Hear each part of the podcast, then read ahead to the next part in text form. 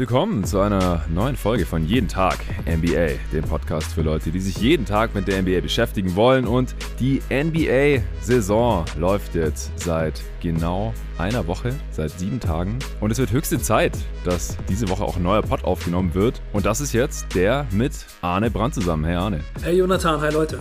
Ja, unsere letzte Aufnahme ist jetzt schon ein bisschen was her. Das war letzten Mittwoch, jetzt ist Dienstagmittag. Da stand ich noch vorm Flughafen Faro an der Algarve in Südportugal und habe geschwitzt in meinem Van. Wir mussten ständig die Aufnahme unterbrechen, weil Flugzeuge vorbei gedüst sind, gestartet sind, gelandet sind. War nicht ganz so einfach. Die Internetverbindung war besser als in der vorigen Aufnahme. Aber heute ist wieder alles ein bisschen normaler. Ich bin seit heute Morgen um halb vier endlich in Berlin angekommen habe jetzt hier nur einen kurzen Boxenstopp. Ich muss morgen früh schon wieder weiter zu meiner Schwester nach Leipzig und dann auch wieder zurück nach Stuttgart, wo ich jetzt auf dem Hinweg hier hoch nach Berlin zurück auch einen kurzen, äh, wirklich Boxenstopp einlegen musste, denn äh, die Kupplung war kaputt gegangen. Noch in Südspanien, in Andalusien. Ich bin über 2000 Kilometer mit einer kaputten Kupplung gefahren. War nicht so angenehm. Hab mich dann äh, die meiste Zeit auch auf der Autobahn aufgehalten im sechsten Gang. Da war das kein Problem, aber immer wenn man irgendwie anhalten musste, irgendwo runterschalten musste oder wieder hochschalten, äh, war dann nicht so einfach. Und äh, mein Vater war dann so nett, am Sonntagabend und Montagmorgen da mal kurz die Kupplung auszutauschen. Und äh, dann konnte es auch endlich weitergehen, die letzten 650 Kilometer bis nach Berlin dann am Montagabend. Dadurch musste dann auch der äh, erste Montagabend Livestream von Triple Threat mit André Vogt und Julius Schubert leider verschoben werden. Gibt es jetzt erst am Mittwochabend um 20 Uhr ausnahmsweise. Es ist äh, meine Schuld, beziehungsweise indirekt meine Schuld. Ich konnte nichts dafür, dass die Kupplung irgendwann durch ist. Ist ein Verschleißteil.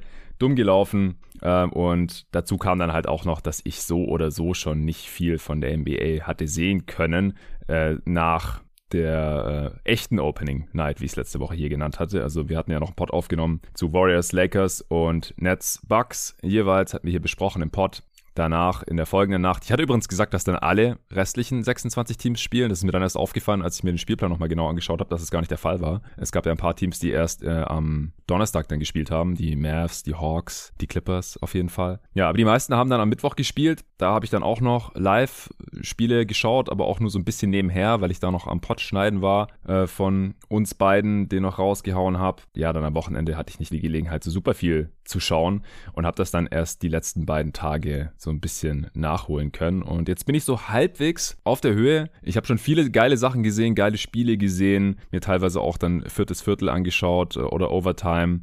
Natürlich auch ein paar Highlights. Aber ich fühle mich gewappnet und habe mega Bock hier jetzt auf die heutige Folge. Äh, Adi, wie geht's dir denn? Wie war deine letzte Woche? Ich hoffe, ein bisschen stressfreier. Äh, du bist keine 3000 Kilometer durch Europa gefahren, nehme ich mal an, hast dich in Berlin aufgehalten und richtig viel Basketball geschaut, oder? Ja, genau. Also mir geht's gut. Schön, dass du wieder da bist. Willkommen zurück in Berlin. Schön, dass du äh, auch einen Vater hast, der einfach deinen Wagen mal kurz reparieren kann. Das ist auch ziemlich cool. Es ist ja eigentlich, also Full Disclosure ist ja eigentlich sein Fahrzeug. Also ich habe ihn dann angerufen, so, ja, hey, Vater, tut mir leid, aber hier Kupplung ist, ist irgendwie im Eimer. Und er so, ah ja, pff, ja, wundert ihn nicht, hatte sich schon so ein bisschen angekündigt. äh, und dann hat er gemeint, ja, dann, dann fahr bitte mal über Stuttgart, dann repariere ich das kurz. Wäre cool, wenn du damit nicht noch nach Berlin fährst, also durch den Stadtverkehr und so. Und dann, ja, haben wir das halt so irgendwie geregelt. Aber ja, es ist, ist natürlich cool. Also der war dann da auch schon total ready. Ich kam halt echt irgendwie in den Hof gefahren. Also der hatte auch eine, eine Werkstatt auf seinem Betriebsgelände und er ist ja direkt in die Grube gesprungen, hat das Ding auseinandergebaut und, und am nächsten Tag konnte ich weiterfahren. Das ist äh, schon sehr, sehr nice, das stimmt ja. Richtig nice. Ja, also bei mir waren ja die Kinder bisschen krank und konnten nicht in die Kita. Das war schon mm. auch ein bisschen stressig für mich. Aber ich habe es trotzdem geschafft, mir richtig viel reinzuziehen. Ich kann da jetzt ja auch so ein bisschen anders äh, argumentieren. Ne? Es ist jetzt halt ähm, mein Job. ja, das ist schon Mann, geil. Das kenne ich. Das ist schon echt cool. Und dann habe ich auch gleich die Zeit genutzt, die ich hatte, mir auch ein paar Nächte echt um die Ohren gehauen, spät ins Bett, früh aufgestanden und mir einfach noch Games gegeben. Und ich habe jetzt schon von jedem Team der Liga was gesehen. Ich habe äh, vorhin mal durchgezählt, ich habe schon von der Hälfte der Liga von 15 Teams mindestens ein Spiel komplett gesehen.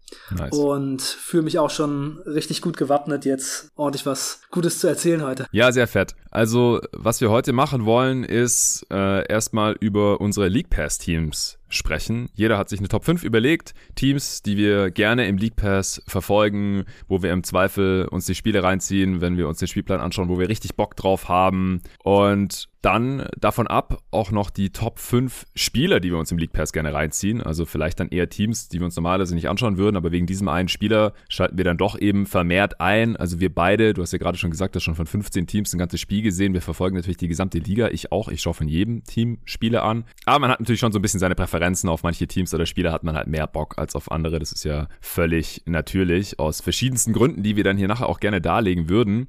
Inspiriert wurde das ein bisschen durch eine Frage, die letzte Woche für die Answering Machine kam. Das war ja der Zweiteiler, die letzten beiden Folgen hier mit Nico. Part 1 war noch für alle zugänglich, für jeden zu hören in allen Podcast-Feeds, öffentlich, völlig umsonst, denn da hatten wir zum Glück einen Sponsor drin. Und Teil 2 dann äh, nur noch für die Supporter, die ist am Sonntagabend dann gedroppt. Und da kam eben auch die Frage, so was sind eure Top 5 League Pass Teams? Und da habe ich gedacht, halt, das wollte ich eigentlich mit Arne so oder so besprechen.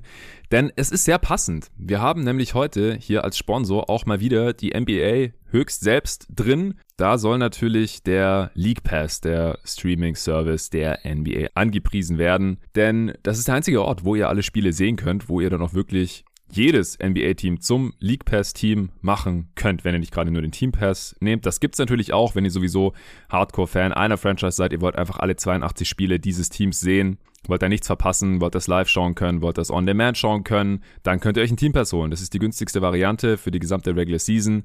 Ansonsten seht ihr da ja auch alle Teams, denn in der NBA muss ja jedes Team gegen alle Teams ran, mindestens zweimal gegen Teams derselben Conference, mindestens dreimal und gegen alle Teams derselben Division sogar viermal. Aber wenn ihr jederzeit jedes Spiel sehen wollt, dann müsst ihr euch den regulären League Pass holen und da könnt ihr dann auch alles sehen, entweder komplett live on demand das gesamte Spiel oder eben Highlights, Zusammenschnitte euch reinziehen, natürlich die tägliche Top 10 und so weiter. Und wenn ihr noch mehr wollt, wenn ihr wirklich alles haben wollt, was es im Bereich NBA zu sehen gibt, wenn ihr euch den Kommentar aussehen wollt, wenn ihr die ganze Zeit NBA TV laufen lassen wollt, wenn ihr euch die Finals der letzten 20 Jahre reinziehen wollt, wenn ihr jetzt schon Bock habt auf ein bisschen Finals Flair auch während der Regular Season, dann braucht ihr den League Pass Premium, den ich schon seit vielen, vielen Jahren habe. Ich habe heute nochmal drüber nachgedacht. Also ich habe mindestens seit 2008 schon den, den League Pass. Arne, wie lange hast du schon den League Pass? Weißt du das ungefähr? Ja, ich habe auch schon öfter darüber nachgedacht. Also ich kann mich auf jeden Fall daran erinnern, dass ich die erste Playoff-Serie von Derrick Rose auf dem League Pass geguckt habe. Ah, ich meine, das war vielleicht, ja genau, gegen Boston. Eine ja. super Serie über sieben Spiele. Ich glaube, in der Serie gab es irgendwie sieben Overtimes. Ja, es war krass. Im ersten Spiel, glaube ich, gleich drei Overtimes oder so. Und Rose hat auch im ersten Playoff-Spiel gleich ich glaube, 36 Punkte gemacht. Rookie-Rekord aufgestellt fürs erste Playoff-Spiel. 2009 ich. war das. Genau, und das ist so, glaube ich, das erste Mal gewesen. Und ich weiß noch, dass da der League Pass teilweise noch so ein paar Ruckler hatte und so ein paar Macken. Weiß nicht, ja, ob es ja, an meinem voll. Internet lag oder an dem League Pass. Aber da war es dann am Ende so, dritte Overtime und Ray Allen bekommt in der Ecke den Ball. Wenn er den trifft, gewinnen die Celtics. Bild weg. Und dann springt es wieder an und Ray Allen läuft schon mit ausgestreckten Armen wieder oh, zurück oh no. und äh, die Celtics haben gewonnen. ja, das war Aber mittlerweile läuft der League Pass perfekt. Ja, das, das waren noch die frühen Tage des Streamings. äh, da kann ich mich auch noch dran erinnern. Also äh, da war das sogar immer noch ein Problem, wenn am Anfang der Saison gab es auch damals schon eine Woche umsonst den League Pass. Da war natürlich der Traffic auf den Servern dann höher als normalerweise. Und dann lief der League Pass schlechter. Und dann hat man immer so ein bisschen auf die geschimpft, die halt gerade für diese eine Woche den League Pass dann umsonst gucken. Weil da dann, ich weiß nicht, um ein wie vielfaches der Traffic dann auf den Servern, auf den Streams halt höher war. Und deswegen lief dann alles schlechter. Und da hat man sich dann als zahlender Kunde immer so ein bisschen über die aufgeregt, die für diese eine Woche gucken. Aber vielleicht kommt der eine oder andere ja auch auf den Geschmack und will dann für die ganze Saison dranbleiben. Denn man kann jetzt auch wieder über meinen Link eine Woche lang den League Pass kostenlos austesten. Mein Link findet ihr wie immer in der Beschreibung dieses Podcasts, aber ich kann ihn hier auch mal raushauen, denn der ist eigentlich relativ leicht zu merken. Und zwar lautet der on. also on on.nba.com slash jeden Tag. Ganz easy on nba.com slash jeden Tag. Und da könnt ihr erstmal eine Woche umsonst den League Pass komplett austesten und euch dann entscheiden, ob ihr den für die restliche Saison behalten wollt. Und dann werdet ihr erst zur Kasse gebeten. Und wenn ihr den League Pass jetzt eben noch nicht haben solltet, dann könnt ihr das gerne ausprobieren. Wenn ihr das über meinen Link tut, dann freut es mich, denn dann hat auch jeden Tag NBA, dieser Podcast hier, ein bisschen was davon zumindest. Ihr könnt auch noch was davon haben, denn es wird noch mal ein Gewinnspiel geben. Das erste Gewinnspiel war ja in der Mavs Preview hier angekündigt worden. Das ist auf Instagram dann durchgeführt worden. Da konnte man vor Start der Saison die Starting Five der Dallas Mavericks tippen für das erste Spiel der Saison. Das haben auch relativ viele Leute gemacht.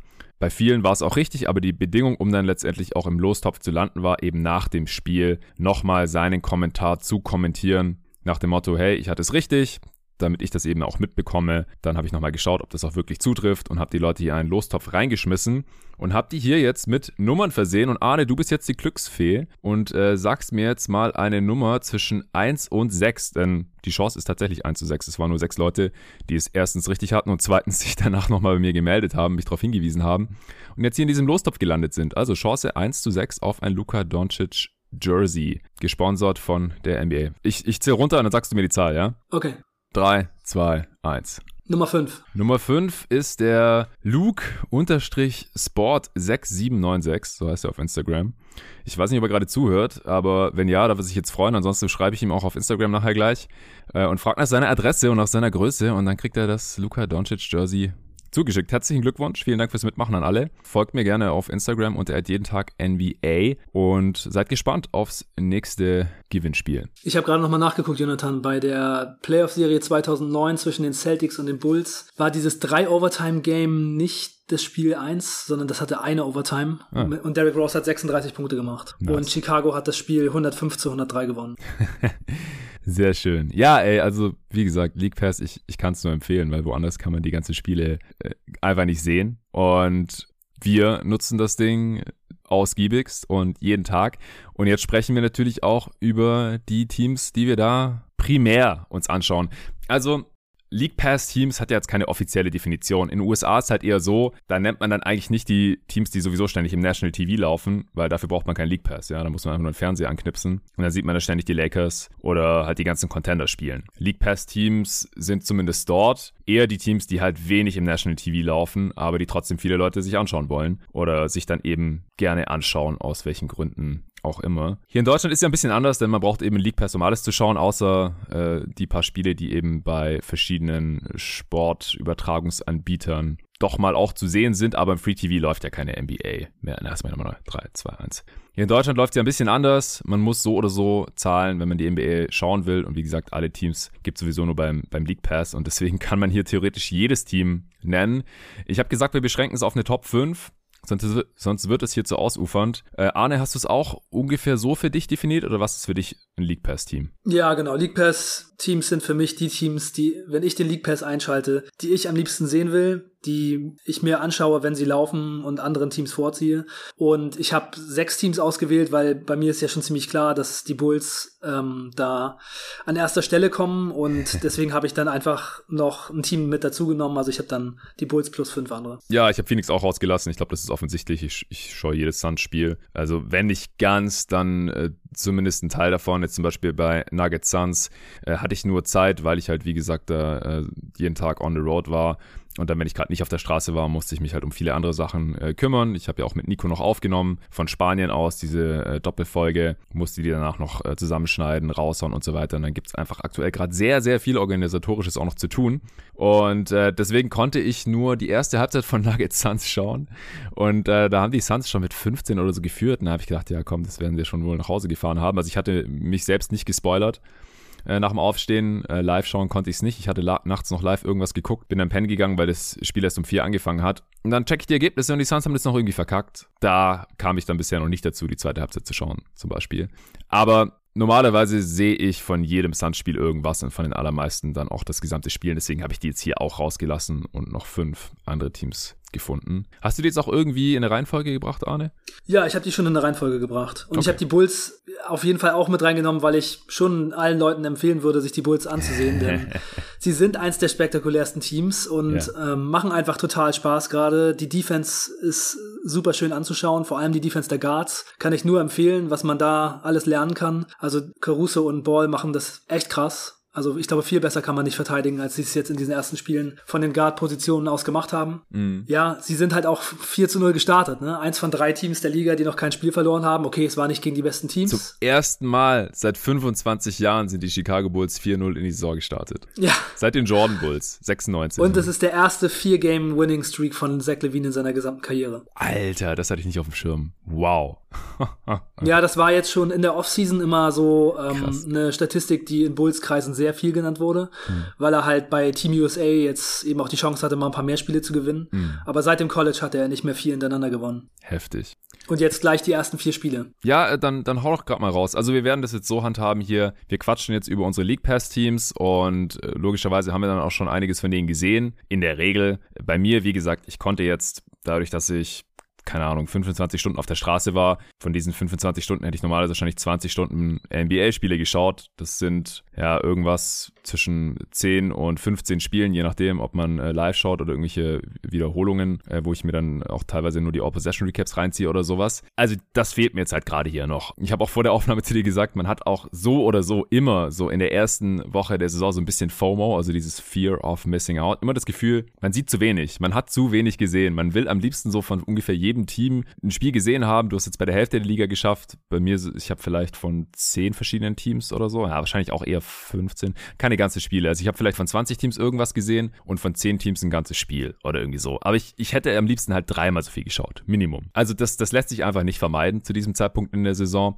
Aber das, was wir jetzt halt schon mitbekommen haben, da kann man jetzt ja mal so einen ersten Eindruck raushauen. Natürlich riesen Disclaimer. Die Teams haben jetzt so zwei, drei, vier Spiele zu diesem Zeitpunkt der Saison gespielt und äh, dann halt oft auch nur gegen zwei, drei verschiedene Gegner. Also mit Statistiken oder so muss man jetzt noch nicht großartig um die Ecke kommen. Das ist halt super, super small sample size und es ist ja auch kein Podcast, in dem ständig überreagiert werden soll. Aber es gibt Eindrücke, selbstverständlich. Wir haben was gesehen und das, was wir gesehen haben, das wollen wir jetzt hier auch im Pod unterbringen bei den jeweiligen Teams, bei unseren League Pass Teams, äh, dann auch bei unseren League Pass Spielern vielleicht und äh, dann im zweiten Teil werden wir noch über die, die Teams sprechen, wo wir schon was gesehen haben, die jetzt aber hier nicht in unserer League Pass Top 5 gelandet sind. Außerdem sprechen wir da noch kurz über die News, die es bei den Phoenix Suns jetzt noch nicht gab, sondern nur die Ankündigung, dass es dabei große News geben wird, dass Robert Sava eventuell Probleme bekommen könnte. Ja, das ist ein sehr, sehr seltsames Thema. Da will ich gerne was zu sagen. Äh, Malcolm Brockton und Valanciunas haben noch Veteran Extensions bekommen vorzeitig. Das haben wir letzte Woche hier noch nicht besprochen. Und ja, eventuell fällt uns dann noch irgendwas ein. Ähm, zurück zu Chicago. Sie hatten jetzt nicht den schwersten Spielplan bisher und auch letzte Nacht, ich habe mir das vierte Viertel gegen die Raptors zum Beispiel auch nochmal angeschaut. Da wurde es ja schon sehr, sehr knapp. Wie fühlst du dich als Fan der Bulls jetzt so aktuell an. Also du bist offensichtlich hyped, das ist ja auch nachvollziehbar. Auf Twitter wurde jetzt ja auch schon diskutiert, so ja, wie gut sind mhm. die Bulls jetzt wirklich? Die sollen mal einen richtigen Gegner schlagen und vor allem halt jemanden, wo nicht der beste Spieler fehlt oder so. Also wie viel ist dieser 4-0-Start jetzt in, in Anbetracht der Gegner überhaupt wert? Sie haben die Pistons geschlagen, jetzt letzte Nacht die Raptors, zweimal die Pistons und die, was war das noch? Die Pelicans. Pelicans, genau, ja, gut, Pelicans ohne Zion. Ja, von dem Spiel habe ich nichts gesehen. Erstes Spiel gegen die Pistons habe ich was gesehen, vom zweiten habe ich auch nichts gesehen und jetzt halt, wie gesagt, das vierte Viertel gegen die Raptors konnte ich auch sehen, aber du hast ja alle vier Spiele von vorne bis hinten gesehen. Ja, genau. Ich habe alle vier gesehen. Erstmal im Großen und Ganzen, die Defense sah stärker aus als die Offense. Die Offense war schon teilweise ein bisschen schwierig. Vucevic und DeRozan haben ziemlich viele einfache Dinger nicht gemacht. Levine, der hat so Phasen, wo er total explodiert ist, scoringmäßig, aber auch viel, wo er einfach schwierige Würfe nimmt, die dann nicht so gut reingehen oder auch so ein bisschen abtaucht. Und Lonzo Ball, der hat schon auf jeden Fall so eine Connector-Rolle, hat auch gut getroffen und das offensiv finde ich ziemlich gut gemacht. Also bei den vier würde ich sagen, da ist noch eine Menge Luft nach oben. Und gerade bei Levine ist halt weiterhin zu sehen, dass die Schwächen, die ich in der Vergangenheit bei ihm gesehen habe, weswegen ich auch gesagt habe, dass es super wichtig ist, dass die Bulls DeRozan haben, immer noch zu sehen. Sein, sein Dribbling ist einfach nicht so besonders tight. Er macht viele Turnover, er trifft viele schlechte Entscheidungen und Zach Levine ist halt offensiv so ein ganz besonderer Spieler, der ist fast nicht in der Lage, einfache Würfe einfach zu nehmen. Also im Moment finde ich, er trifft seine schweren Dinger. Er hat bisher auch echt gut gespielt. 50% Field Goal, 45% Dreier getroffen aber es ist so das Gefühl, alles muss schwer sein, ansonsten nimmt er die Würfe teilweise auch gar nicht. Also mhm. einfach Ball in den Post zu Vucevic, Vucevic wird gedoppelt, passt den Ball zu Levine an die Dreierlinie, der ist völlig frei und dann nimmt er den aber oft nicht einfach und schießt die Dinger nicht einfach rein. Also ich glaube, da ist noch eine Menge Luft nach oben bei ihm. Und äh, was jetzt im letzten Spiel zum ersten Mal gekommen ist gegen Toronto, war halt eine spannende Crunch-Time, wo das Team auch fast so ein bisschen wie ein Keks zerkrümelt ist. Ja. Also das war schon nah dran. Viele richtig dumme Turnover, ganz viele schlimme Aktionen von Vucevic, von Ball, ja. von Levine auch, der einfach den Ball sich ja beim durch die Beine dribbeln verliert und, und direkten Dank. Also da waren ja. ganz schlimme Turnover. Also ganz kurz, darf ich kurz einhaken, weil, wie gesagt, habe ich mir gerade erst angeschaut. Und also da hat ja, also wenn die, wenn die Bulls das verloren hätten, dann wäre das echt ein, ein Team-Effort im negativen Sinne gewesen, weil da hat ja. jeder mal was verkacken dürfen, so ungefähr. Also ja. miese Turnover, komische Entscheidungen, schlechte Würfe genommen in, in Traffic, dann am Ende Caruso da zum Beispiel einmal, Levine hat den Turnover ja. im Backcourt. Vucevic, Alter, also das, ich bin ja echt defensiv nicht so überzeugt von dem, aber der wurde ja zerstört von den Raptors und halt auch, also jetzt also Siakam spielt nicht, auch hier wieder der beste Star, spielt noch nicht. Und also dann halt einmal von Achua, ja, macht einen Pumpfake, Vucevic geht zum Closeout, warum auch immer. Achua zieht einfach ihn vorbei. Easy two points. Mhm. Dann in den, im nächsten Angriff Pick and Roll, Vucevic droppt, ja. aber es, es macht gar keinen Unterschied. Es war, als wäre er nicht da gewesen. Achua springt einfach an ihm vorbei und slammt den Alley rein. Und äh, dann ähm, haben sie halt auch immer wieder switchen müssen und dann musste er am Perimeter gegen, äh, auch beim letzten Wurf, bei dem Dreier gegen Van Vliet zum Beispiel, dass Vucevic dann halt da am Perimeter Van Vliet verteidigen muss und bei dem Angriff davor, da ist halt Van Vliet dann einfach an ihm vorbeigegangen und so. Also Vucevic defensiv war einfach eine Katastrophe. Und dann hätte sich, hatte sich ja noch fast den äh, Ball da klauen lassen von Dragic ja. in den Transition. Ja. Aber wie gesagt, es war jetzt nicht der Einzige, der da fast noch verkackt hat, aber das, das war schon sehr, sehr knapp gegen ein Raptors-Team, ja. das interessant ist und, und jung ist und so, aber die eigentlich ja qualitativ gerade nicht auf dem Level der Bulls sind. Nee, die Bulls hatten die eigentlich im Griff, waren schon mit 20 Punkten weg. Dann hat die Bank, Bank ist so ein bisschen verkackt und dadurch ist das Spiel einfach so ein bisschen aus dem, aus dem Rhythmus gekommen für die Bulls und die sind dann echt einfach so ein bisschen zerfallen. Da konnte mhm. man aber richtig sehen, dass sie noch nicht so gut eingespielt sind mhm. und dass manche Leute halt dann auch echt einfach nicht so richtig sicher waren. Also auch Lonzo Ball macht da diesen Einwurf auf Vucevic, wo direkt ein Dank für Scotty Barnes draus wird. Oder ja. war es Ananobi? Also der wirft den Ball über Vucevic rüber, der seinen Gegenspieler vor sich gezielt hat. Also eigentlich muss man ihm den Ball nur in die Hand werfen, da kommt der Gegenspieler überhaupt nicht ran. Also ja, mhm. schon viele schlimme Tur äh, Turnover. Aber ich habe dann irgendwann so gedacht, okay, was passiert jetzt? Wer macht das jetzt? Und dann hat DeMar DeRozan den Ball in die Hand genommen und hat in der Crunch-Time ein ums andere Mal einfach seine Klasse gezeigt und hat drei Jumper da in den letzten Minuten reingemacht. Genau einfach sein Ding. Rücken zum Korb, Fadeaway drin und das war schon sehr, sehr bezeichnend, finde ich, weil ich habe ja schon bei der Preview gesagt und auch als wir darüber geredet haben, wie es vielleicht laufen könnte und warum DeMar DeRozan für die Bulls so wichtig ist. In der letzten Saison haben oft die Bulls solche Spiele verloren, weil sie halt genau so einen ruhigen Pol und so jemanden, der genau weiß, was er kann, wie DeMar DeRozan nicht hatten. Und Levine ist einfach mit seinen Schwächen jemand, bei dem man immer Angst hat, dass er den Ball sich auf den Fuß dribbelt oder dass er ihn wegschmeißt oder dass der Wurf einfach zu schwer ist, den er nimmt. Und DeMar DeRozan hat einfach dieses Game klar gemacht. Ohne DeMar DeRozan hätten sie das nicht gewonnen. Ja. Das war schon eine krasse Vorstellung und für mich auch ein Zeichen dafür, dass es schon sein kann, dass DeMar DeRozan halt der Go-To-Guy wird und dann ist er halt auch sehr wertvoll und dieses Geld auch wert. Ja, und wie schätzt du es jetzt allgemein ein? Der, der Spielplan wird dir jetzt sehr viel schwerer oder? Also ja. fast nur noch gute Teams im Prinzip. Die nächsten, ich weiß nicht, 15 Spiele oder sowas? Ja, die nächsten 13 Spiele sind alle gegen Playoff-Teams aus dem letzten Jahr. Ja. Und, und die, also 12 von 13 waren letztes Jahr in den Playoffs und die Warriors. also es ja. wird das wird schon hart jetzt. Also sie stehen jetzt bei 4-0. Die dann die nächsten 13 Spiele. Was denkst du, wo stehen sie nach diesen 13 Spielen? Also wie viel können sie von denen gewinnen, deiner Meinung nach? Also es sind, es sind wirklich sehr schwere Spiele dabei. Also ja. jetzt kommen erstmal Knicks und Utah als nächstes, aber dann wirklich so ziemlich die Creme de la Creme auch. Äh, Boston, Philly, ähm, zweimal hintereinander, dann Brooklyn, dann Dallas und dann müssen sie ähm, halt an die Westküste, Golden State Warriors, Clippers, Lakers. Also das ist echt ein richtig tougher Stretch jetzt. Also wenn sie von den nächsten 13 so um die Hälfte gewinnen und dann noch mit einem positiven Rekord da rauskommen, wäre ich da erstmal schon ganz zufrieden. Also von den nächsten 13 sagen wir mal sieben gewinnen, dann mhm. bin ich zufrieden. Es wäre mehr als die Hälfte, dann stehen sie ja bei 11 und Ja, man kann 13 6. halt 11 und 6 würden sie dann noch stehen. Also ja, genau, also die vier haben sie jetzt sogar schlechter Konto. rauskommen, um dann danach noch bei 500 ungefähr zu landen. Ja, aber ich meinte, dass sie jetzt von den Spielen, die sie spielen, die Hälfte gewinnen. Ja, ja, okay, okay. Ja, würde mich wundern, wenn die mehr als die Hälfte gewinnen, weil auch so viele auswärts sind. Also, wenn ich mich jetzt auf eine Zahl festlegen müsste, dann würde ich vielleicht auf drei oder vier tippen. Es war schon teilweise sehr knapp halt auch gegen diese relativ geschwächten Teams hier, weil man darf ja nicht vergessen, ja, bei den Pistons fehlt gerade auch noch Kate Cunningham, leider, weil ich habe ihn in meinem Basketball-E-Manager-Team drin, blöderweise. Und äh, bei den Pelicans fehlt Zion, die sind einfach eine Katastrophe ohne Zion. Das ist eine ganz andere Nummer jetzt, was da auf sie zukommt. Also, wenn sie da jetzt vier gewinnen und neun verlieren, dann stehen sie am Ende bei acht und neun. Ja, sowas würde ich ungefähr tippen. Dann danach wird es dann auch wieder leichter. Also, das ist ja nicht der Durchschnitt des Strength of Schedule, was da jetzt gerade auf sie zukommt. Ja, also das wäre mir ein bisschen zu wenig bei dem, bei den nächsten 13 Spielen jetzt. Okay. Ja, dann sind also wir mal da gespannt. Sind immerhin, da sind immerhin die Knicks, die Celtics, die Warriors kann man vielleicht mal schlagen, die Mavs kann man vielleicht mal schlagen. Ja, die, die Sixers auch jetzt in der aktuellen Verfassung. Ja, Klar. die Sixers, die, die Blazers, Ja. die Pacers, also. Aber halt keine, keine Teams wie die bisherigen, ja, wo Nee, man von nee. einem Sieg ausgehen muss.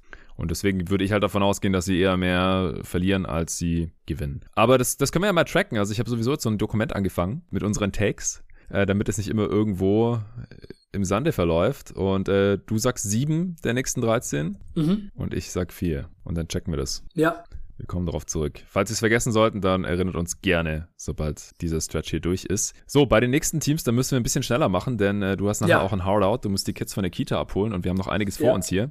Äh, ich hau jetzt mal mein nächstes Team raus. Das ist auch gerade ja, das zweitheißeste Team der Liga nach den Bulls und äh, da spielt der andere Ball Brother und zwar der Mellow Ball, die Charlotte Hornets. Ich habe es auch letzte Woche schon beim Triple Threat Stream gesagt. Da gab es auch die Frage von Dre, so was ist eure Guilty Pleasure äh, im League Pass und ja, die Charlotte Hornets sind da mittlerweile eine relativ langweilige Antwort geworden. Letztes Jahr war das bei mir auch schon so, jetzt ist es noch mehr geworden. Ich war ja auch eher der Optimist hier in der Preview.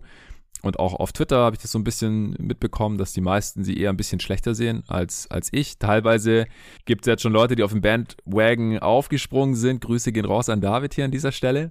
Und auch da ist es natürlich so, ja, es, es sind erst vier Spiele. Sie stehen jetzt bei drei und eins, aber sie hatten auf jeden Fall einen äh, deutlich schwereren Spielplan, als es äh, deine Chicago Bulls zum Beispiel jetzt hatten. Und sehen bisher da sehr, sehr äh, beeindruckend aus. Sie haben Ja. im ersten Spiel, da habe ich mir noch ein bisschen mehr als die erste Halbzeit live reingezogen.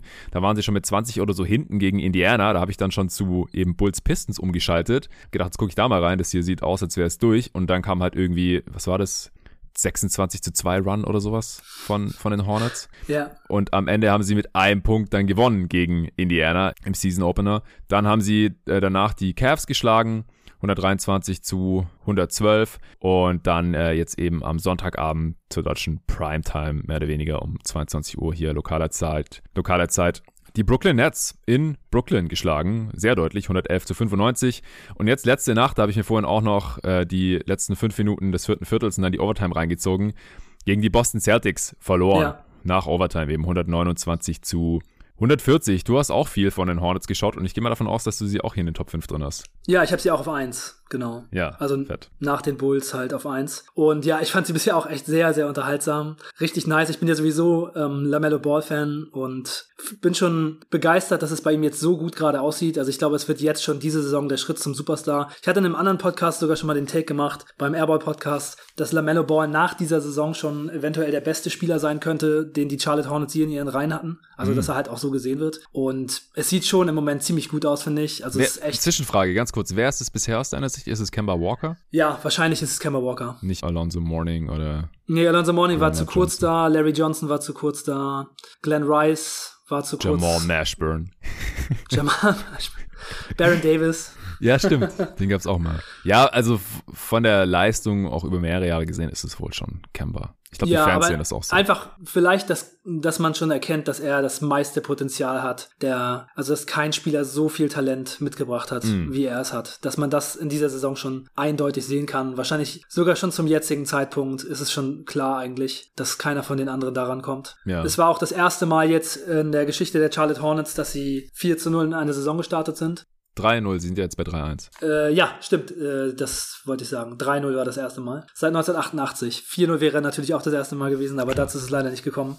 Es sah gut aus gegen die Celtics, aber war auch wieder eine spektakuläre Crunch-Time. Ja. Und ja, LaMelo Ball hat da viele gute Plays gemacht und auch Dreier reingeballert. Sieben Dreier auch geschossen äh, in dem Spiel. Und also erstmal noch zur Crunch-Time. Äh, Jalen Brown hat den Dank der Saison bisher gemacht Yes. über Miles Bridges im Fast Break krass rübergestopft, ihn wirklich genau oben getroffen und dann einfach über ihn rübergestopft. Richtig ja. nice. Also ganz kurz, ich habe das Spiel vorhin geschaut, äh, direkt nach dem Aufstehen. Also ich wusste halt, ich schaffe jetzt nicht mehr das ganze Spiel zu gucken, weil ich wollte halt auch noch äh, ein paar andere Spiele ranschauen. Äh, aber ich hatte gestern, also ich, ich war ja erst spät, wie gesagt, hier in Berlin, habe erst um halb vier gepennt und hatte halt schon gesehen dann am Ende, okay, das Spiel wird spannend. Ich check jetzt nicht mehr die Ergebnisse, weil dann gucke ich mir das morgen an im Real Life. Und dann saß ich so mit meinem, meinem Kaffee hier auf äh, der Couch, habe das Game angehabt und habe halt so geguckt, war noch nicht so richtig wach und auf einmal kommt dieser Slam von Jalen Brown in Transition, kommt über rechts, springt beidbeinig ab und haut das Ding Miles Bridges sowas von auf den Kopf drauf, der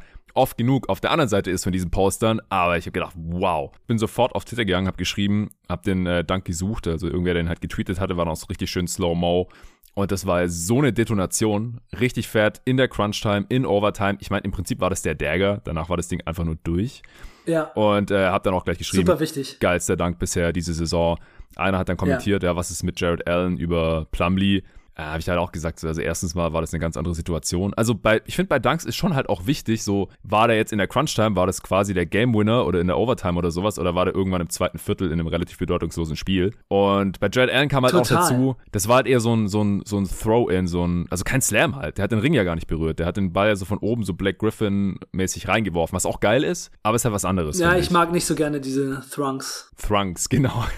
ja, also ich finde den Moskov immer noch krass von Griffin oder auch über Perkins so, weil sowas hat man halt davor und danach nicht mehr wirklich gesehen. Ja, ja. Aber das sind schon die absoluten Ausnahmen. Also so ein richtiger Slam, wo man halt am Ring dann auch reißt und halt den Ball richtig dem Gegner auf den Kopf haut, das ist halt schon nochmal was anderes und das ist der geilste bisher gewesen, diese Saison, in dieser noch sehr kurzen Saison natürlich. Ja. Ich habe auch ein bisschen geschrien, als das Ding gekommen ja, ist. Ich habe auch bisschen schreien vorhin man. noch vor dem Podcast geguckt. ja, Mann, geil. Also ja, vielleicht noch ein paar Sätze von mir zu den Hornets, was mir so aufgefallen ist. also. Miles Bridges sieht sehr, sehr krass aus. 25 Punkte bisher im Auf Schnitt. Jeden. Und der kann einfach super gut so Switches attackieren, weil die meisten einfach nicht stark und athletisch genug sind, um mit, mit ihm mitzuhalten. Dazu fällt sein Wurf wieder weiterhin ganz gut. Seine Freiwürfe mit 94 Prozent. Es sieht einfach alles danach aus, dass er sehr, sehr viel sicherer geworden ist, was Werfen angeht und generell Touch. Und das macht ihn schon zu einem richtig guten Spieler. Und ich glaube, dass es sein könnte, dass diese Saison Miles Bridges der zweitbeste Spieler wird. Statt Hayward. Vielleicht macht Rosier den Schritt, den ich gesehen habe. Ach ja. Den gibt's ja auch noch, der spielt ja noch gar nicht mit, by the der way. Der spielt noch gar nicht mit und die sind Potenzieller trotzdem schon so All-Star und 25 Punkte pro Spiel Scorer. Terry Rozier ja. hat noch kein einziges Spiel. Wo sollen die noch herkommen? Bridges macht 25, Lamello macht 23, Hayward macht 17 gerade. Irgendwo muss Rozier da auch noch mit rein. Ubre, Ubre macht auch 17, ne? Ja, Ubre auch, ja. Aber der sah in diesem Spiel, besonders in der Crunch-Time, Ja, so das Spiel aus. verkackt, wollte ich auch noch was zu sagen. Die Wurfauswahl und dann Ja, ja. Vor, vor dem Dank von Brown war es auch sein vergebener Layup. Er, er trifft einfach oft nicht so clevere Entscheidungen. Finde Ja, ich. okay, dann Aber hau ich, ich jetzt kurz raus. Ich habe es mir aufgeschrieben gehabt, äh, dass Ubre im Prinzip das Spiel verloren hat am Ende für Ja. die Hornets, mehr oder weniger. Also es gab auch, erst gab es ein Missverständnis in der Transition D, war nicht unbedingt sein Problem, aber im Endeffekt war dann halt sein Mann, Jalen Brown, am linken Flügel offen, hat einfach einen freien Dreier reingeknallt. Äh, dann hat er vorne die Antwort verhauen, also hätte auch einen Dreier dann reinhauen können. Gut, kann passieren. Dann äh, mit 1,10 auf der Uhr und 5 Punkte hinten hat er einfach mit Absicht gefoult. Also warum auch immer, es hat überhaupt gar keinen Sinn gemacht. Dann musste Lamello Ball auch raus mit dem sechsten Foul. Dann hat Ubre gedacht, jetzt muss er das hier irgendwie vielleicht nochmal irgendwie umdrehen und ist relativ kopflos in die Zone gezogen und hat versucht, gegen zwei Leute zu finishen. Einer davon war Rob Williams, das ist nie eine gute Idee, hat den dann auch verlegt. Also Ubre ist auch einfach kein guter Finisher, wenn er nicht gerade dankt. Der trifft seine Layups einfach relativ schlecht. Für seine Athletik auch. Und da habe ich gedacht, ja gut, das ist halt äh, Kelly Ubre, Licht und Schatten Ja. beim Tsunami Papi. Leider. Ja, aber in meiner Wahrnehmung könnten die Hornets eine bessere Saison spielen, als ich vorher gedacht hatte, weil es im Moment so aussieht, dass Bridges so einen großen Schritt nach vorne machen könnte und Rosier vielleicht auch nochmal so eine Saison spielt wie letztes Jahr oder besser und dann Gordon Hayward nicht mehr ganz so wichtig ist und dass man das vielleicht auch mit Ubri dann die Saison einfach besser ausgleichen kann. Von daher kann ich mir schon vorstellen, dass es richtig gut wird und dann ist dazu ja auch nochmals Plumlee auf Center, der das auch gerade gut macht und der nicht so ver äh, verletzungsanfällig ist wie Zeller. Also das sind schon einige Dinge, die ganz positiv aussehen und dann kommt noch dazu, dass sie ihre Rookies gerade überhaupt gar nicht spielen. Null Minuten, Book Knight auch nicht. Die müssen sich ihre Minuten Ja. verdienen und das ist halt auch wahrscheinlich erstmal sehr gut für dieses Team. Ja, und das Booknight hat auch nicht gespielt, obwohl Rosier noch fehlt und so. Also, das mhm. geht schon ein bisschen in die Richtung, wie ich es im Best Case in der, unserer Preview, die wir zusammen aufgenommen hatten, äh, ja, mir vorgestellt hatte oder erhofft hatte, im Prinzip auch. Äh, ich bin mal gespannt. Also bei Bridges sieht es auch so aus, als wäre es eine gute Idee gewesen, nicht vorzeitig zu verlängern für einen zweistelligen Millionenbetrag. Ich hatte übrigens im Nachhinein, ich hatte dann endlich mal auf der Fahrt auch Zeit, andere Podcasts zu hören, andere Previews, äh, irgendwelche Pods noch, wo es um die Extensions ging und so. Ich hatte da auch keine Zeit zu gehabt. Aber dann saß ich ja erstmal hinterm Steuer und habe dann halt auch 20 Stunden davon oder so irgendwelche Podcasts noch gehört, nachgehört von amerikanischen Kollegen. Und da habe ich auch den Pod gehört, das war doch der mit Kevin Pelton, wo du dich drauf bezogen hattest, wahrscheinlich, oder? Dass er eine 80 Millionen Extension eventuell abgelehnt hatte. Das hattest du erwähnt. Zach Lowe und, Kevin Zach Lowe und Pelton waren das, ne? Genau, ja, aber Lowe genau. hat nur gesagt, das äh, dass das sein könnte, dass er sowas mhm. um den Dreh angeboten bekommen haben könnte. Ja. Also das ich hatte aber auch gesagt, dass es, dass es nur gemunkelt wurde, nicht, dass ah. es sicher war. Ah, okay. Hatte gut. ich auch so gesagt. Mhm. Gut. Ja, wollte ich hier nochmal kurz erwähnt haben. Aber ich denke, wir sollten ja. zum nächsten Team kommen, weil wir müssen Ein Satz noch. Ja. Ein Satz muss noch sein. Ish Smith, richtig krass bisher. Ich hätte nicht gedacht, dass er so gut spielt. Und er hat ihn das Brooklyn-Spiel gewonnen. LaMelo Ball hat im vierten Viertel gegen Brooklyn gar nicht gespielt, weil Ish Smith so krass war. Und LaMelo Ball stand schon am Auswechseltisch. Da hat Ish Smith nochmal sechs Punkte und zwei Assists ungefähr gemacht, weil das Spiel nicht unterbrochen wurde. Und er hat das Spiel klar gemacht und dann hat Lamello Ball sich wieder hingesetzt und ähm, er hat's gefinisht. Das war eine krasse Leistung und Smith ist einfach mit seinem Motor, mit seiner Energie, mit diesem Downhill-Play und immer Gefährlichkeit ausstrahlen echt krass für die Bank der Hornets. So, jetzt können wir zum nächsten Team kommen. Ja, du darfst das nächste raushauen. Genau, also mein zweites Team sind die Atlanta Hawks. Mm, okay. Ja, hätte ich ja auch mit reinnehmen können. Ich finde die auch, finde die auch nice, aber ich habe hier nur ein richtig gutes Team mit drin jetzt bei diesen fünf. Und die sind für mich auch kein richtiger Contender. Die Hawks eigentlich auch nicht. Da hätte ich mit reinnehmen können. So, ich habe hab die so ein bisschen außen vor gelassen, weil ich wollte mich hier eher auf die mittelmäßigen bis schlechten Teams konzentrieren. Aber ja, finde ich solide. Ja, beschränkt vielleicht auf, auf zwei, drei Sätze Sonst kommen wir Ja, genau. Durch. Ich habe auch von den Hawks bisher nur das erste Spiel gegen Dallas gesehen. Hm. Und das war ein ziemlicher Blowout. Ja, ja also wir, man hat ja letztes Jahr gesehen, was in diesem Team drinsteckt. Bis ins Conference-Finale, zweite Hälfte mit Macmillan einfach durchgestartet. Trey Young hatte ich bei meinem besten Spieler-Ranking auf Platz 12. Und jetzt ist die Andre Hunter auch wieder da und sieht defensiv sehr gut aus. Tiefes Team, viele gute Spieler und ich schaue einfach sehr gerne Trey Young. Ja, das ist total nachvollziehbar. Also die wären vielleicht mein sechstes hier dann. Oder siebtes, wenn Phoenix mit drin sein soll. Äh, ich würde jetzt Memphis raushauen. Memphis Grizzlies bin ich auch schon länger auf dem Bandwagon drauf. Äh, sollte den Hörern bekannt sein. Äh, Ja Morant wäre auch so ein Kandidat für den Spieler, wegen dem man einschaltet, aber ich schalte auch nicht nur wegen ihm ein. Bei den Grizzlies spielen viele Spieler, die ich mag der Anthony Melton als äh, Ex-Son. Ich mochte auch Brandon Clark zum Zeitpunkt der Draft sehr, sehr gerne. Jaron Jackson Jr. auch. Die spielen da beide nach wie vor. Tillman finde ich auch so einen coolen Backup-Big. Ich schaue den einfach sehr, sehr gerne zu, aber wie gesagt, allein Ja Morant ist eigentlich Must-See. TV. Also der hatte auch einen unglaublich starken Start jetzt hier in diese Saison bisher. Ähm, ich fand auch seine Playoff-Serie ja schon unfassbar gut, die ich hier gecovert hatte bei, bei Jeden Tag NBA ich hatte ihn ja auch schon auf 21 äh, im Top 30 Spieler-Ranking. Das war noch höher als der Konsensus. Das wurde teilweise auch ein bisschen kritisiert auf Twitter, so nach dem Motto, ja, was hat denn Ja schon gezeigt, dass man den jetzt schon hier, hier oben haben muss und so. Ja, es ist jetzt nicht so super überraschend, finde ich, dass er einfach den nächsten Schritt macht, so nach dem, was er halt schon alles angedeutet hatte. Der macht jetzt in den ersten drei Spielen bisher 35 Punkte pro Spiel und 8 Assists ja. und äh, hat 8 seiner 18 Dreier getroffen. Das sind 44 Prozent, 81 Prozent seiner Freiwürfe, also 17 von 21, alles natürlich noch super small sample size, das ist klar. Aber das ist ein 130er Offensivrating, was der hier gerade rausknallt, ja. Dankt on, äh, da haben sie gesagt, also in der danken Daniel Rue, wenn es äh, nach den ersten drei Spielen schon MVP-Kandidaten gäbe, dann wäre es wahrscheinlich Ja Morant gerade. Ja, ja, bei mir wären sie auch das nächste Team nach den Hawks gewesen. Okay. Willst du noch irgendwas ergänzen? Ja, ich finde, Steven Adams macht sich bei dem Team echt gut. Mhm. Und er hat einfach so eine etwas größere Rolle im Moment, habe ich das Gefühl, so offensiv, als er es jetzt bei den Pelicans hatte. Ja. Kann auch mal so ein bisschen den Ball passen, hat jetzt in den ersten Spielen fünf Assists im Schnitt gemacht und halt gegen die Lakers acht Offensiv-Rebounds geholt und hat 13 Rebounds im Schnitt. Also das sieht ziemlich gut aus. Ich glaube nicht, dass sie da Valenciunas jetzt besonders vermissen werden. Und die Bank war bisher ein bisschen schwach. Also gegen die Lakers hätten sie ja fast gewonnen und hm. da fand ich eigentlich, dass sie aussahen wie das bessere Team, aber wenn Ja Morant nicht gespielt hat, lief halt nicht viel zusammen und das war dann am Ende der Unterschied. Ja, es war auch halt Back-to-Back -back gegen die Lakers. Sie haben in der Vornacht schon die Clippers geschlagen gehabt, 120 hm. zu 114 und die Cavs auch mit 11 geschlagen gehabt und wenn Morant da diesen Freiwurf nicht verhauen hätte, dann hätte man die Lakers durchaus auch geschlagen. Dann wären wir jetzt bei 3-0. Also klar, sind es nur drei Spiele bisher, aber die Grizzlies äh, sind nicht nur spaßig anzuschauen und Morant ist nicht nur spektakulär spektakulär, sondern er ist extrem gut und die Grizzlies sehen bisher auch sehr gut aus. Dein nächstes Team? Mein nächstes Team sind die Bucks. Also ich habe mich ja mm. hier nicht auf ja, ja. mittelmäßige, schlechte Teams ist bezogen, okay. sondern einfach, worauf ich am meisten Bock habe. Ja. Und das erste Spiel diese Saison gegen die Nets hat mir so viel Spaß gemacht, die Bugs zu gucken. Ich finde, wenn dieses Team rollt, dann ist es so schön anzuschauen. Einfach diese Kombination aus Perimeter Talent und Antetokounmpo und dass Antetokounmpo jetzt halt auch mal so ein bisschen Center spielt und so und die Fast Breaks, die sie so spielen und wie das Team so zusammen funktioniert. Immer die Gefahr, dass ein Dreier fällt oder Antetokounmpo einen reinstopft das macht mir sehr viel Spaß.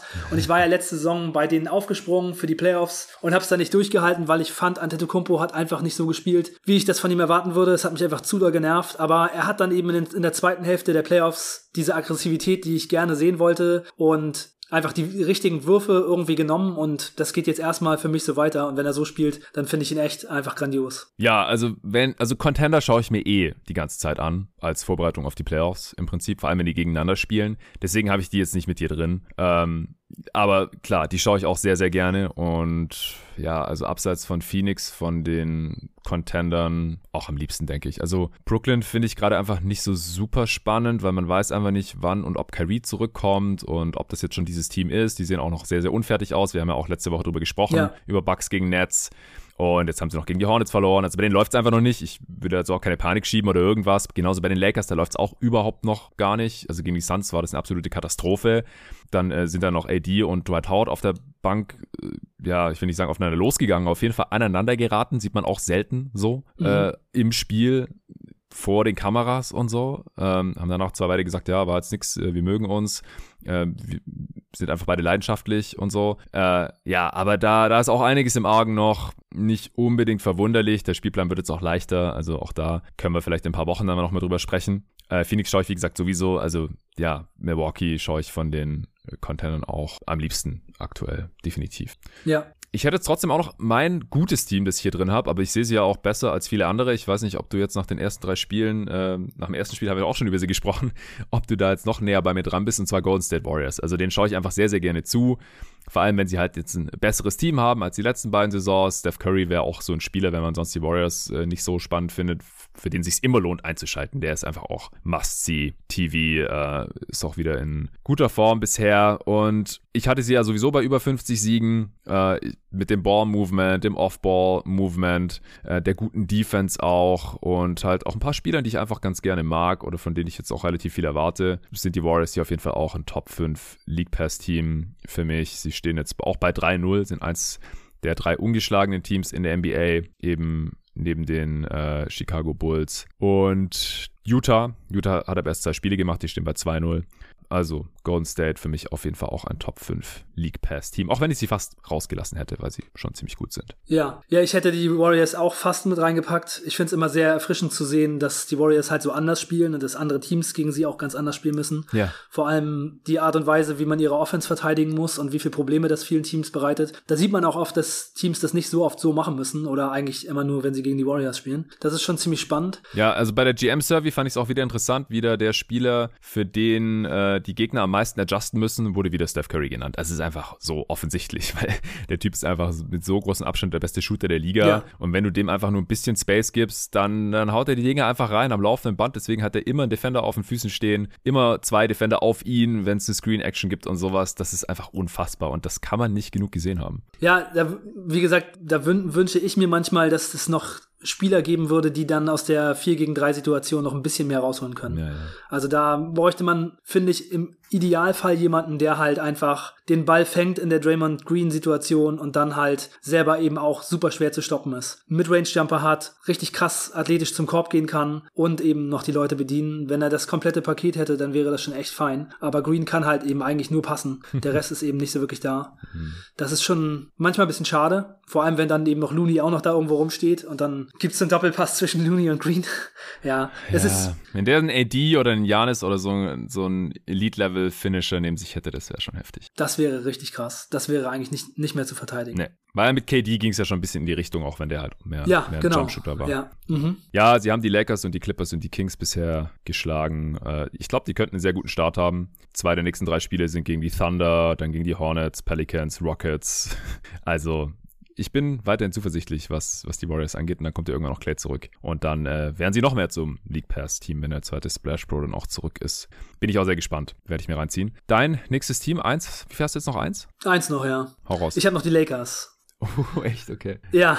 ja. Und ich habe sie, weil ich es so spannend finde, wie diese Saison läuft. Tatsache. Wie sie ja. diese ganzen Probleme in den Griff kriegen. Das ist dann natürlich auch so ein bisschen so der analytische Pick meinerseits. Mm. Ich bin überhaupt kein Lakers-Fan oder so, aber es ist, ich finde es einfach so spannend, dass sie zwei Top 10 Spieler in ihrer Mannschaft haben und dazu Russell Westbrook und trotzdem so große Probleme gerade haben. Und das gegen die Grizzlies jetzt, das war wirklich haarscharf, dass sie das auch noch verloren hätten. Und es ist einfach ganz offensichtlich, dass es schwierig wird, diese Saison erfolgreichen Basketball zu spielen und dass der Margin for Error bei den Lakers sehr, sehr klein ist. Und ich bin einfach gespannt, wie sie das in den Griff kriegen. Also man hat jetzt gegen die Grizzlies, finde ich, schon gesehen, dass LeBron offensiv so ein paar Hebel gedreht hat mhm. und Carmelo Anthony sehr, sehr gut eingesetzt hat. Der hat ja auch ein super Spiel gehabt. Ja. Viele Dreier getroffen über 20 Punkte ich glaube 26 waren es am Ende. Auch sehr wichtige Würfe getroffen.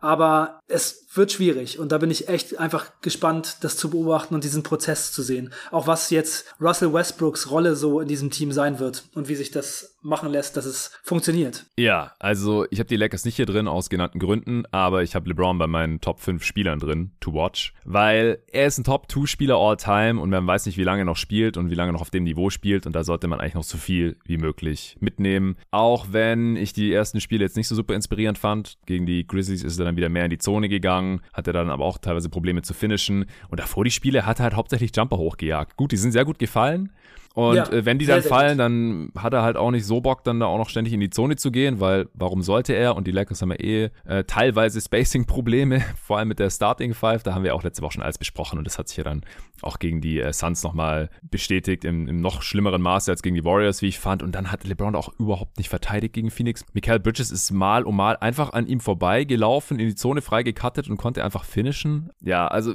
ist gerade nicht so sehenswert, sage ich jetzt mal, aber es ist halt sehr, sehr, sehr interessant, eine sehr interessante Case Study, ob halt wirklich die Probleme, wie man sie eigentlich auch vor der Saison erwarten konnte, wie ich sie auch mit Julius hier in der Preview ausführlich besprochen habe, ob die sich dann auch so zeigen. In der Regular Season hatte ich ja noch mit mehr gerechnet gehabt. Das wird auch noch meiner Meinung nach kommen, dass es dann auf einem guten Niveau ablaufen wird in der Regular Season.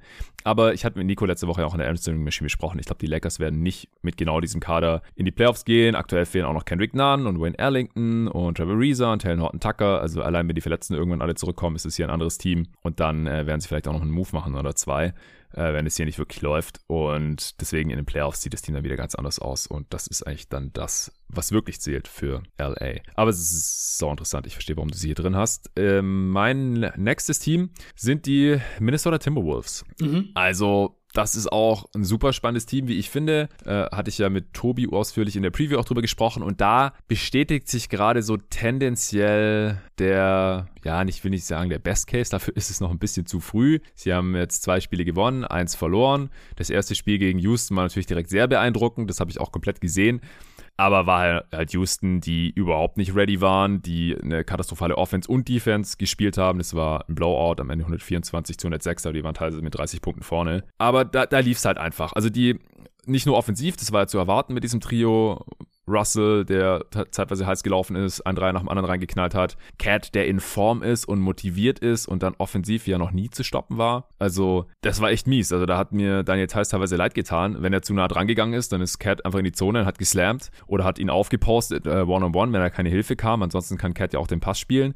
Und wenn er nicht die ganze Zeit Towns auf den Füßen gestanden ist, hat er einfach einen Dreier nach dem anderen reingeknallt. Und dann halt noch Anthony Edwards, der so spielt, wie er letzte Saison aufgehört hat und jetzt auch engagiert verteidigt.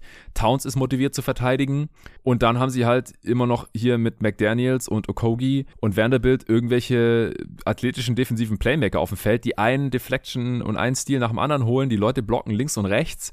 Also das hat einfach Bock gemacht, sich anzuschauen und dann funktioniert das auch an beiden Enden des Feldes. Klar, danach haben sie zweimal gegen die Pelicans gespielt und letzte, letzte Nacht sogar auch verloren. Das konnte ich jetzt noch nicht sehen, was da passiert ist. Ja, ich habe schon gesehen. Du hast dir angeschaut, ja, dann kannst du gleich mal erklären, was, was da jetzt war. Und der Spielplan wird dann natürlich auch noch härter werden.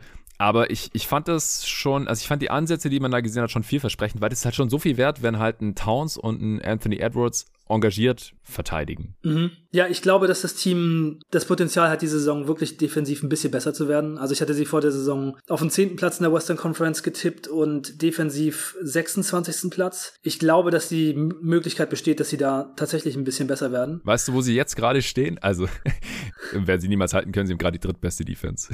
Ja, genau. Aber ey, das ja, ist halt, halt, das ist mehr die Offense von Houston und, und New Orleans, ja. Ja, genau. Ja, die Pelicans sehen schon ziemlich schlecht aus. Die werden sehr weit unten landen. Oh und Gott. ich habe die Pelicans jetzt auch schon sehr häufig gesehen. Gegen die Wolves, ja. gegen die Bulls.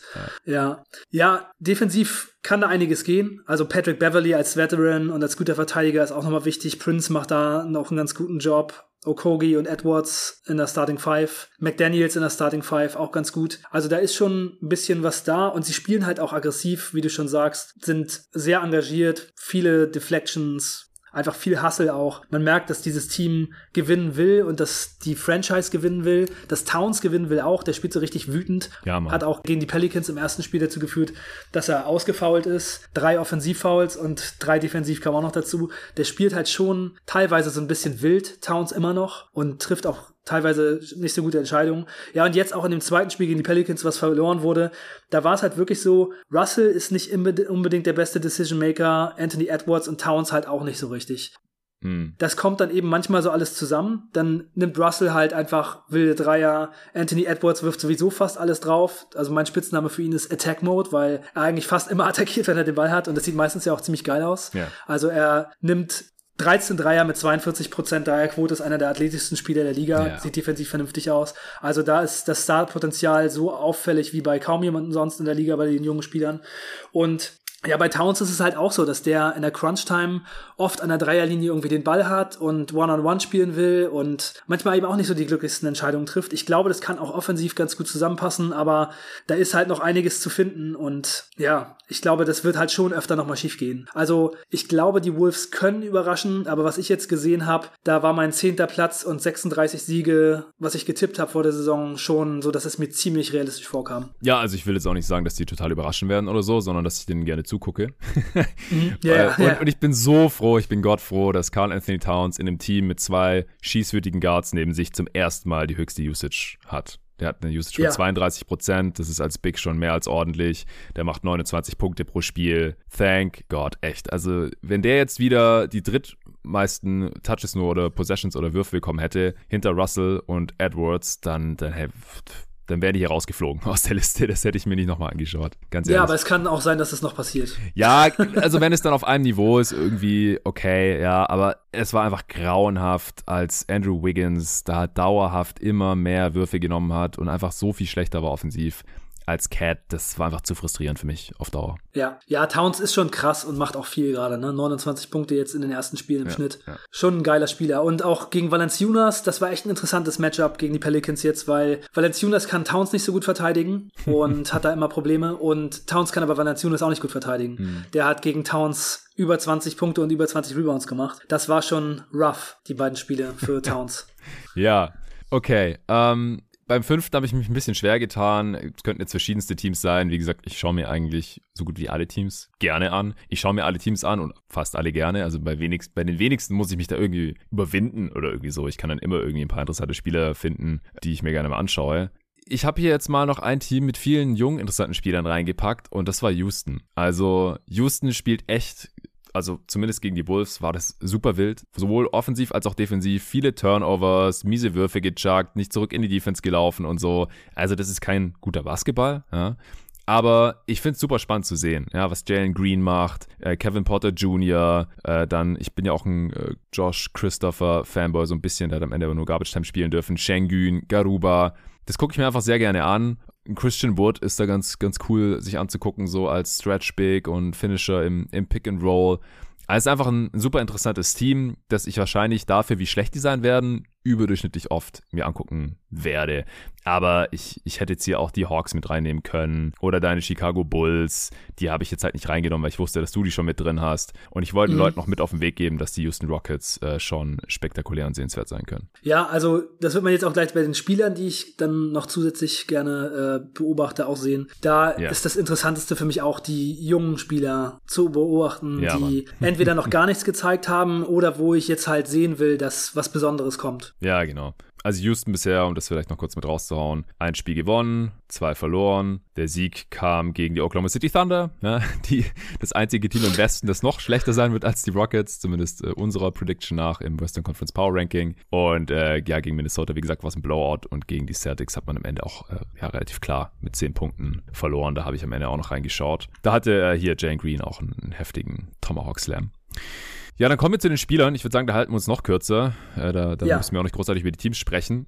Hau mal deinen ersten Spieler raus, wegen dem du einschätzt, obwohl du das Team vielleicht gar nicht so interessant findest. Tyler Hero. Oh, okay. Okay, ja, du hast für ihn gepocht in unserem äh, Dynasty Manager Game, dass wir ein relativ hohes Angebot raushauen und dann haben wir ihn sogar bekommen. Also es war so ein Auction Draft System und ja, Gold richtig bisher. Ja.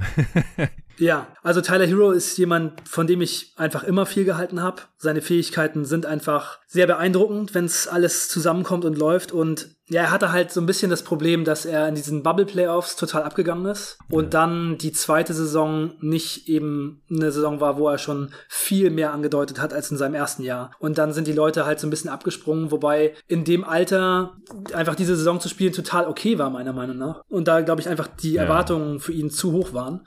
Und ich glaube trotzdem, dass bei ihm noch alles möglich ist. Wir hatten ja auch schon mal darüber gesprochen, das war irgendein Trade-Gespräch, wo äh, wir darüber geredet haben, ob Tyler Hero noch sehr wertvoll ist oder noch ein Star werden kann. Da hatte ich gesagt, ja, also auf jeden Fall sollten die Miami Heat ähm, weiter darauf hoffen und von daher ist er auch als sehr wertvolles Asset anzusehen und ich glaube halt immer noch daran und er deutet es bisher an, dass, ja. äh, dass da was gehen könnte. Macht bisher 23 Punkte im Schnitt und hat auch in der Preseason vorher schon einfach krass gezockt. Mhm. Also es scheint sich gerade so ein bisschen hier in diese Saison durchzusetzen. Ich hoffe, dass es so weitergeht und mal sehen, wie dann auch seine Rolle wird. Im Moment ist er halt ein Bankspieler und ich hoffe auch, dass er in der Saison vielleicht irgendwie mehr Zeit kriegen kann. Also er, er spielt 32 Minuten, ja. das wäre dann von der Bank auch okay, wenn es bei den Minuten bleiben kann und die Heat brauchen das ja auch. Also ich habe ja auch gesagt, meine größte Angst, was die Heat angeht, ist eben, dass Lowry und Butler viele Spiele verpassen. Mhm. Wenn man die ein bisschen schonen kann, weil Hero so gut ist in der Regular Season, dann wäre das für alle am besten. Ja, also es wäre sinnvoll gewesen für die Heat, ihn zu traden, weil er war ja auch im Wert tief. Und ja, also du hast ja gerade gesagt, über 23 Punkte pro Spiel, 7 Rebounds, fast 5 Assists in den ersten drei Spielen. Der Dreier fällt jetzt noch gar nicht so super tödlich mit unter 35 Prozent, deswegen äh, auch nicht so effizient jetzt gerade.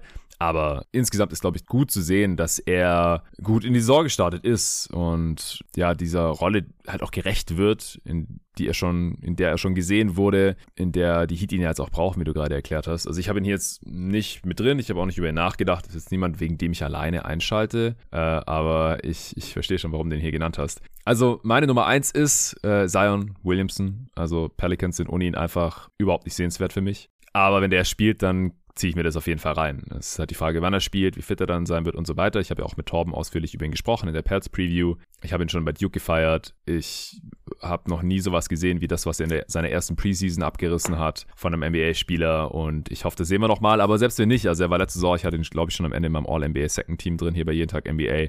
Er ist einfach ein heftiger Spieler und äh, auch eigentlich Must-See-TV, wenn fit. Ja, schade, dass er so wenig fit ist. Also bei ihm ist es nicht so schwer, alle Spiele zu sehen, die er in seiner Karriere gemacht hat. Das könnte man sogar noch mal so nachholen an so einem Wochenende oder so. Oh, oh, oh. Slander is real. Also 85 Spiele hat er schon gemacht in zwei Saisons. Ja, das ist ungefähr das die Hälfte, Spaß. aber ja. ja. Letzte Saison 61 Spiele von 72, das war schon okay. Ja, ja. Wenn er das halten könnte. Aber jetzt halt schon wieder. Ja, Jetzt halt schon wieder. Jetzt halt schon wieder verletzt. Ja, ja, mhm. definitiv. Ja, ich mache mir schon Sorgen um ihn. Aber Pff, ja. natürlich, wenn er spielt, super spektakulär. Ja, definitiv. Hau deinen nächsten raus. Mein nächster ist Evan Mobley. Habe ich auch. Auf zwei? Äh, ich habe die nicht durchgerankt, aber ich habe ihn ja. hier drin in der Top 5. Ja, ich habe es auch eher so einfach aufgeschrieben. Hm. Also es hätte jetzt auch ein anderer da genannt werden können. Aber Evan Mobley, wir haben ja schon kurz über ihn geredet. Er hat halt ein krasses Skillset, er hat einen krassen Körper, er ist super vielseitig. Defensiv und offensiv vielleicht auch mit seinem Jumpshot, wenn der irgendwann mal ein bisschen fällt. Aber was er bisher gezeigt hat, ist halt schon vielversprechend und ich freue mich für die Cavs und ich hoffe, dass er eine krasse Saison spielt. Ja, also wir haben ja auch die Cavs Preview zusammen aufgenommen. Ich glaube, dem ist jetzt gerade nichts mehr hinzuzufügen. Ich würde auch noch einen raushauen, über den wir auch schon gesprochen haben in der Preview, und das war Kate Cunningham von den Detroit Pistons. Ja, hat bisher noch nicht gespielt, aber sobald er spielt, da werden für mich Pistons-Spiele auch regelmäßig auf dem Plan stehen ich glaube, das ist auch eigentlich offensichtlich genug. Ich will einfach sehen, wie er sich macht. Er ist ja. der First Pick, er ist aus meiner Sicht der talentierteste Spieler dieser Class. Ich, ich schaue ihm sehr, sehr gerne zu, ist ein smarter Spieler, einigermaßen athletisch und kräftig auch, hat einen geilen Wurf und so. Also ich hoffe, äh, dass er bald zocken kann. Ja, den First Pick will man sowieso mal ja, super gerne sehen. Ja, ne? Es ist relativ obvious Pick hier. Ja. Dein nächster? Also ich, wie gesagt, Kate Cunningham habe ich auch dabei mhm. und dann äh, Jalen Green auch noch. Mhm, ja, den habe ich ja schon durch die Rockets abgedeckt, deswegen habe ich den nicht nochmal mhm. genannt. Ja. Ich habe noch äh, Nikola Jokic mit reingenommen. Also ist halt ähnlich wie Curry oder ja auch LeBron. Also viele der Superstars sind einfach super sehenswert und Jokic ist da nochmal ganz besonders, weil er so ein spezielles Skillset hat und auch diese geilen Pässe einfach spielt. Also es macht einfach Bock, dem Typ zuzuschauen. Ich glaube, da wird mhm. niemand widersprechen. und die Nuggets hätte ich sonst hier nicht drin oder hatte ich auch nicht drin. Ja, ja, ich ha hatte noch Anthony Edwards hier dabei genannt, aber ich würde einfach vielleicht nochmal einen anderen Spieler mit reinschmeißen mhm. und das ist Luka Doncic, mhm. weil ich den jetzt hier bei den League Pass Teams nicht dabei habe und und Luka Doncic mich schon sehr interessiert, aber ich sage jetzt mal nicht mehr zu ihm, denn über die Dallas Mavericks wollen wir auch noch ein bisschen was reden. Yes. Etwas später. Ja, mein letzter Spieler war LeBron, haben wir auch schon drüber gesprochen. Und deswegen würde ich sagen, wir sind durch. Wir nehmen jetzt gleich noch den Part 2 auf, wenn man so will. Da quatschen wir noch über die Extensions. Ich sag noch was zu den Phoenix Suns und dann noch über zwei, drei andere Teams, äh, unter anderem über die Dallas Mavericks. Und falls uns noch irgendwas einfällt, hier zu den ersten Tagen der NBA-Saison 2021-22. Diesen Part 2 gibt es dann aber nur für die Supporter. Ihr könnt gerne supporten, dann hört ihr alle Folgen unter steadyhq.com slash jeden Tag NBA. Ansonsten League Pass, wenn ihr all diese Spieler sehen wollt oder diese Teams, wenn euch das irgendwie heiß gemacht haben, ihr könnt es gerne erstmal für eine Woche ausprobieren unter on.nba.com slash jeden Tag. Vielen Dank fürs Sponsoren dieser Folge an die NBA und bis zum nächsten Mal. Ciao Leute.